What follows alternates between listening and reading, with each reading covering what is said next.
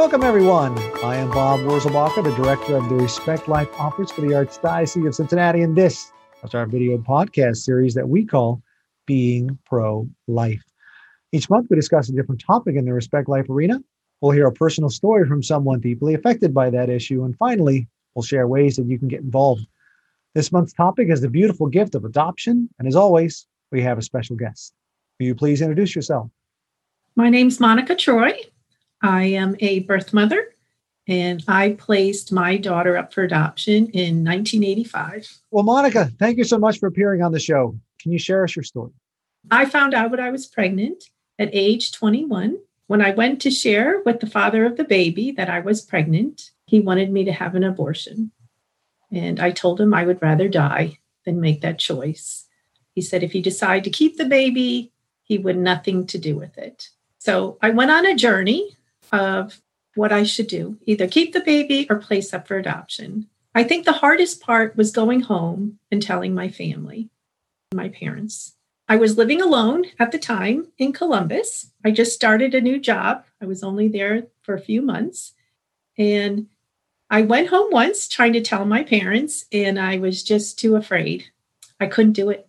So I went back home, uh, back to Columbus, and I decided to start telling my siblings first. I'm one of eight. So I started with one brother at a time and a sister. And that gave me enough courage to tell my parents. They were very disappointed, rightfully so. I was raised Catholic. And my father simply said, I want you to get a counselor to help you through this crisis. They didn't really tell me what I should do, but they just said a counselor will help me work through the best decision for me. So when I went back to Columbus, I called Catholic Charities and I found a social worker and I met with her every Monday after work for an hour. And through that journey, we talked about adoption. I think the hardest thing was I could understand if I could make that choice. When I thought of having a child at the hospital, how does one just leave the hospital without your child? So each Monday, we would talk about that decision. The best thing for me was writing the pros and the cons, the pros and cons of each decision, either keeping the baby or placing it up for adoption. And she had me journal. So it helped me clarify my decision. So if I ever changed my mind or she said later in life, if you question why you made the decision, you can go back to your journal and to see how you came to the decision. Adoption decision doesn't just happen in one day, it's a process. And really to help think what is the best decision for your child. For me, I knew the father of the baby wanted nothing to do with, and I would have had to raise her myself. Financially, I was not in a good place. And emotionally, I was not in a good place to raise a child. At the time in 1985, the only option was closed adoption. I didn't have a decision on the parents. They went on a wait list, whoever was waiting the longest through Catholic Charities, and they would try to match up ethnic and education. So the father of the baby was Greek, so they tried to match a family that had Greek ethnic background, which they did. And there was a couple that was on a wait list for almost 10 years. So they had the family picked. A little bit of my journey during that time, my family, my parents, did not want me to come home. They were trying to keep the pregnancy hidden. I lived with two other girls. One of the, my roommates, we went through the Lamaze classes together. She was right there with me through the pregnancy. We worked together. When I was eight and a half months pregnant, I had an uncle that was a priest. I was very close to him, and I was planning on going to see him and stay with him for a few weeks after the baby was born. My sisters came to visit me for my birthday in May, and they told me he died of a heart attack. And when I went to the funeral, my pregnancy was revealed and everyone found out. Right. So we could try to keep things a secret, but things do come out. When I had the child, she was born in June. Being a first child, I didn't really understand the labor pains. I thought they were Braxton Hicks. And I went to work for the full day and I was in labor for the whole day, but I thought they were just Braxton Hicks because I was having a lot of them just because the stress from losing my uncle. And at the end of the day, one of my coworkers decided to drive me home, and I was so tired, so tired. And she asked me, "Are you okay?" And I said, "I'm just want to go home and rest." And I went home and I went to bed, and I slept for about an hour. My other roommate, she said she would be home shortly, another hour or so. When I got out of bed, the labor pain was so hard, I fell to the floor. Very, very strong contractions, and I couldn't even get to a phone. The baby was coming. And all I could do at that time was cry out to my uncle to be there with me. And I just, we just prayed together in spirit. When she started to come out, my roommate walked in and she came home. Wow. And she panicked. She screamed. She ran downstairs, called 911. And when you call 911 and there's an emergency, whoever comes first is closest. And a fire truck came with four firemen by the time they walked in, the baby was already born. Wow. yeah. So it was such a gift to have her at home. I was so afraid of going on that journey at the hospital and that when she would be born, I thought they would just take her away. Right. So it was such a gift of, um, and a scary gift to deliver right. um, her in my apartment. Uh, there was nothing they could do because she was healthy, everything was fine. So they left, and the ambulance came about 10 minutes later. And they took me to um, a Catholic hospital, which was very unplanned. I was supposed to go to a different hospital. So I went to St. Anne's, which was my dad's favorite saint. And it was such a blessing for me to be at a Catholic hospital because I had the opportunity to receive the Lord.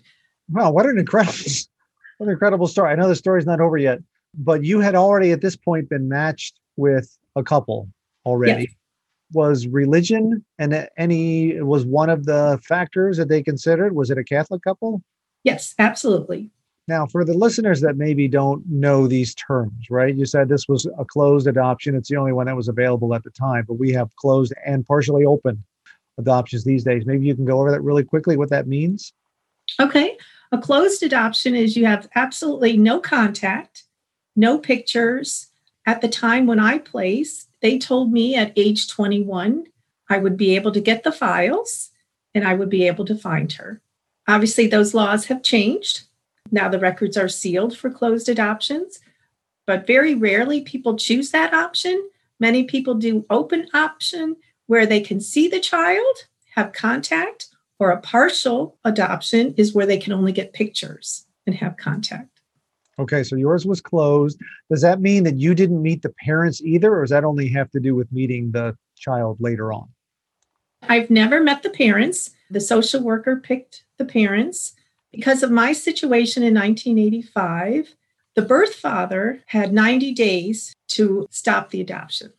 He refused to sign the birth certificate so she went into foster care for 90 days. She was with the couple, but they but she was officially a foster child for those first 90 days that she was with that same couple, right?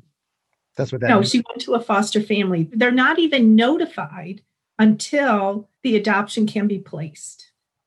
Until I sign the papers and the birth father signs the papers and he loses his rights. Then they call the couple and say, We have a child for you. So they pick out a couple, but the couple doesn't know that a, a child is going to be born even yet. Correct. They're just called, there's a three month old, basically, who you can now take home. Yeah, it's not like that anymore. I already know that. Yes, yes. So we interrupted your story. So you had your baby at home, and then they took you to a hospital let's go right back to that moment, right? So you're you're in, the, in an ambulance. Are you holding your baby when you're in the ambulance, being taken to the hospital? I am actually. The placenta is still inside me. I did not deliver the placenta, so she is still attached through the umbilical okay. cord. Yes, and she is laying on me going to the hospital. Right, that whole time. Take us back to that. Then, how long were you with your with your baby, and how was that moment when you couldn't be anymore? What was that all like? When I got to the hospital, Obviously, they cut the cord and they took her and got her cleaned up. They weren't expecting me. They were actually expecting me at a different hospital because the adoption was planned. So they really didn't know what to do. So they put me in a separate hallway in a different um, location away from any other mothers and children. They thought that would be disturbing for me. But they did let me see my daughter. I did choose to feed her the whole time. They let me stay an extra day, which was wonderful. I think the hardest part was when my mother came to visit me. She was not ready to let go of her granddaughter. So had you talked about that with your mother in advance? Did you did you already say, Mom, do you want to see the baby when she is born? And she didn't know, or yes, I absolutely do. Was that a plan? We did talk about adoption the whole time with my parents. We went back and forth. I did let them know. My mother did say she wanted to come see me when the baby was born and she wanted to see her. Okay. I think it was harder for her because she didn't have anyone to talk to through the mm-hmm. whole process. Compared to for me, I did have a social worker to work through a lot of emotions and feelings. So there's no way really to prepare for that moment. But she did have time with my daughter. And then after she left, I had time just to myself with her. For me, it was the rosary. I said the rosary with her in my arms. It brought so much peace to me that I knew I was making the right decision. And it was simply of trusting, trusting in God that He will take care of my daughter and that one day I will meet her again. And I was able to let go. So, you want to talk about that last moment, that final goodbye? How long after the birth was that when you had to give the baby to the social worker in that case? They stay at the hospital and then they discharge me. The social worker comes and picks up the baby. I'm really not involved in that. But because the birth father did not sign the birth certificate, she went into a foster care home for three months. So during those three months, I did receive some pictures. I did have the option to go see her if I wanted to, but I chose not to because I did not want to say goodbye again.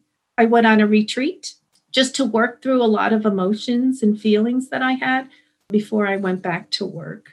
But I did ask the social worker if I could at least know her first name. I did not get to name her. That was the adoptive parents. Right. And I wanted to know the day that they would receive her and what they would name her first name.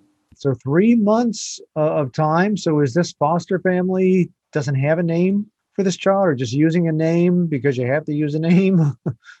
I honestly, I don't know. Yeah. No. I think they just called her maybe a little baby girl. I don't, Right. she did not have a name. The day of the adoption, I went to a church and just prayed for that family.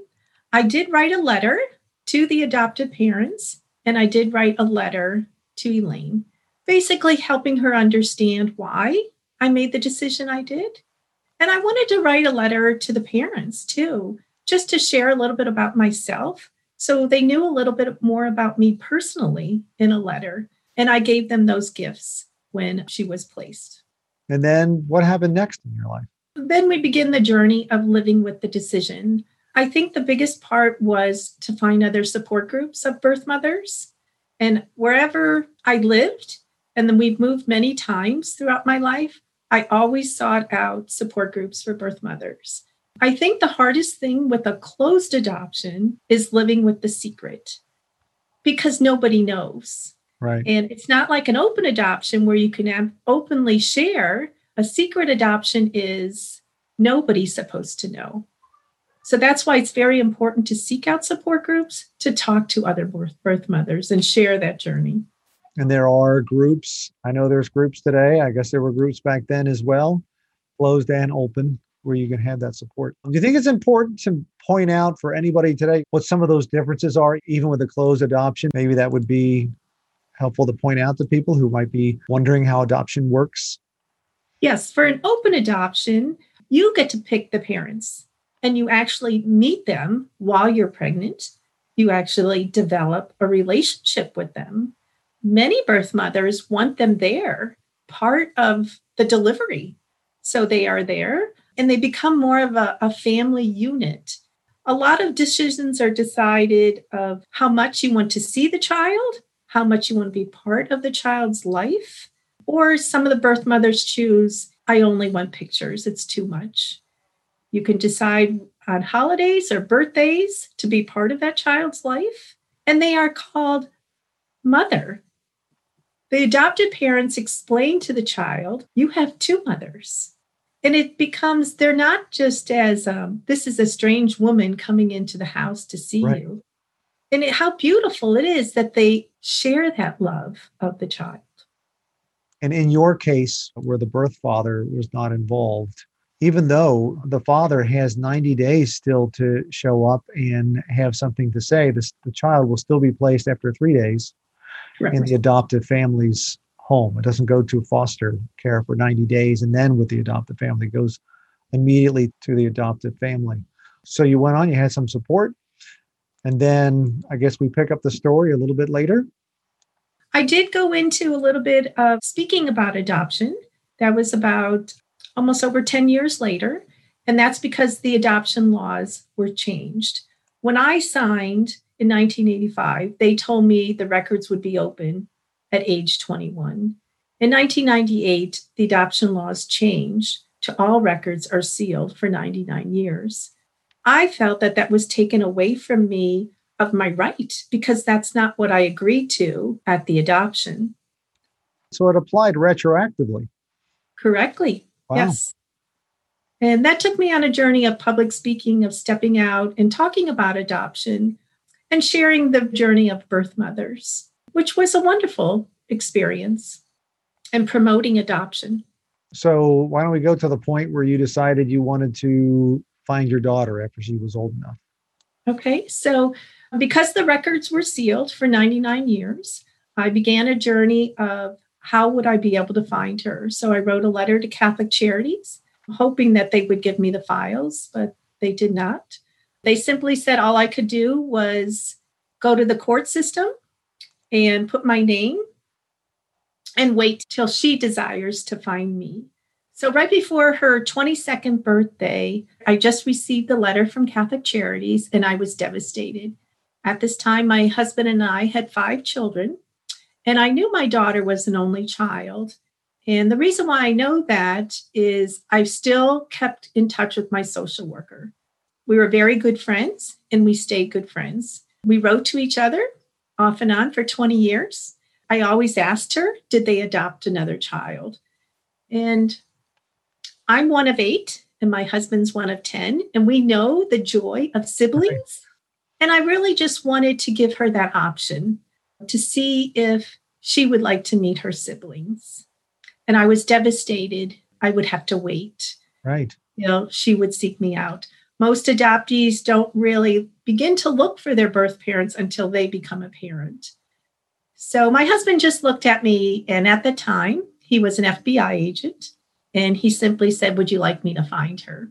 And I didn't really have much information to give him, but he said it would be a fun side project. And I said, It's all yours. I'm going to bed. And it took him 20 minutes on the computer to find her. so this is like 2006 or something along those lines. Okay. Yes. She just turned 22.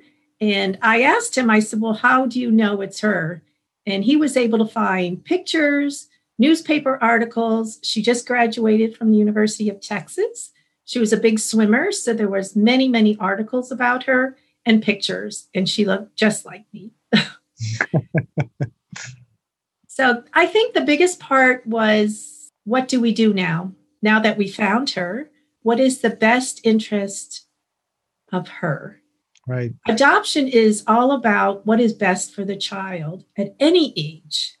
And the last thing I wanted to do was just to step into her life and maybe she didn't want to see me. So my husband called her father and just shared the information and simply said, We would like you to tell Elaine when you're ready that Monica would like to meet her if she would like. Here is our phone number. Here's where we live, and she can contact us at any time. And we let it go. And for a birth mother, it was such a release because you're always wondering, will I ever find her? And this time, now she can know that I do love her and I do care about her, but it's up to her. Does she want to meet me? Three days later, she did call at this time, three of our children knew about her. And they were so excited when the call came. We got to talk for about a half an hour and we decided to write to each other to get to know each other and send pictures before we would meet.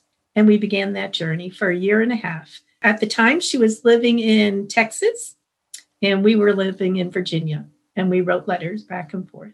We have four boys and one girl, and our daughter was super excited to know that she had an older sister. Elaine was a big swimmer, and our daughter Lizzie just started a journey as swimming. They began to share pictures and share times together. And we decided to meet at Christmas of 2008. She is from Columbus, and my family lives outside of Cleveland. So we drove to Columbus, and our family met Elaine and her family for the first time. So tell me about that. The whole family at the same time, huh? Who all was there? Well, first it started with just Elaine and I. We met, we had breakfast together. We wanted just a one on one time together. Then she took me to her house. Her parents were not there. And she just showed me her house. She showed me her room. She showed me where she grew up. And it was just so personal of just sharing that one on one time together.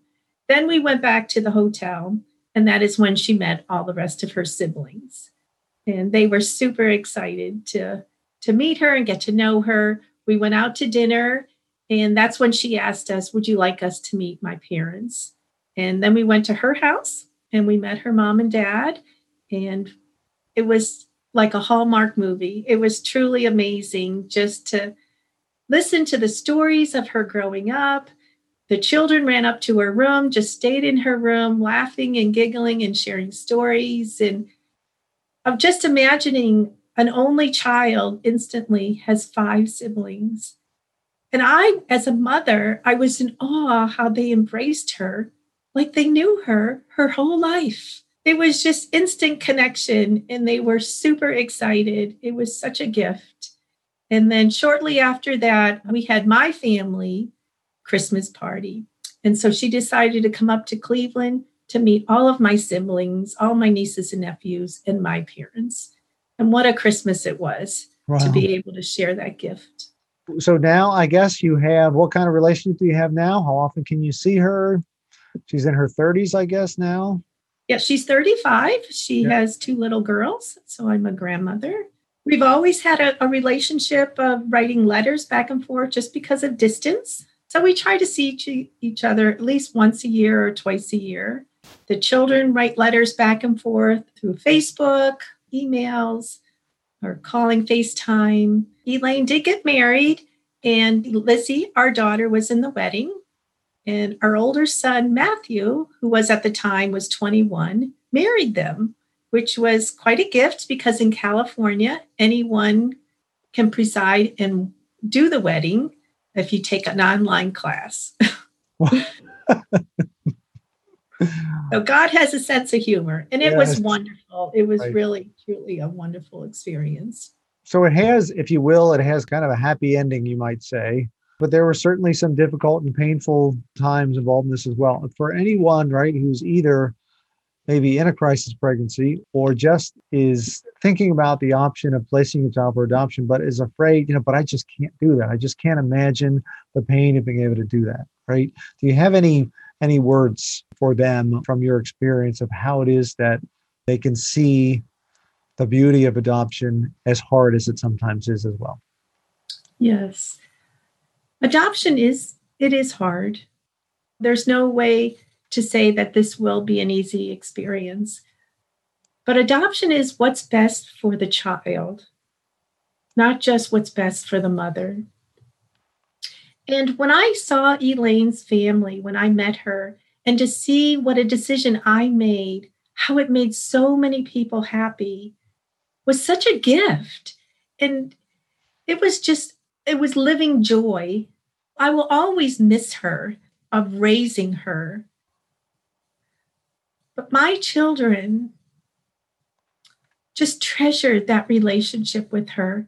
And if I chose abortion, I could imagine not having her in my life. Right. For abortion, there's there's no good that comes from it. It's only death. And when I did find her, she said, Thank you for choosing life, giving me a chance to live. But it was even expanded on that of making so many people happy. Adoption can be a wonderful and beautiful experience. Do you want to say anything about the birth father? Did she ask about that? Do you have any idea where he is? Was there any concern about connecting with him? Yes, she did go through DNA. She was able to locate him. He has passed away, but she really did not want to see him, mostly because he refused to sign the birth certificate. And she said, if he didn't want to be a part of my life in the beginning, why would I desire to meet him? So, Monica, if someone is facing an unplanned pregnancy, where would you suggest that they go and seek out for help in making, you know, decisions about that? There are many pregnancy centers in Cincinnati. The Women's Centers of Ohio have eight located in Southwest Ohio. All of our services are free. You can get a free pregnancy test and an ultrasound, at least to see how far along you are. They have a wonderful staff to help you work through your decisions and just beginning to start the journey. If you're even not sure about adoption, you have an opportunity to meet other birth mothers and just hear their stories. We can connect you to the right people and start reading the bios of other adoptive parents to see if there's a couple that you would like to raise your child. And just be educated before you shut that door there's so many people that just judge adoption as such a terrible thing for a birth mother, when really it is a beautiful thing when two families come together and can raise a child. I think it's such a wonderful opportunity when adoption is open. I didn't have that option. And I'm so happy for the birth mothers that they get pictures, that they get to see their child for their birthday.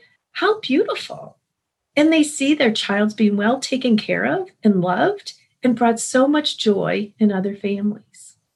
Thank you for sharing with us your story of your journey with adoption, your journey with placing your daughter for adoption, and then meeting her again so many years later. So, thank you for spending time with us today.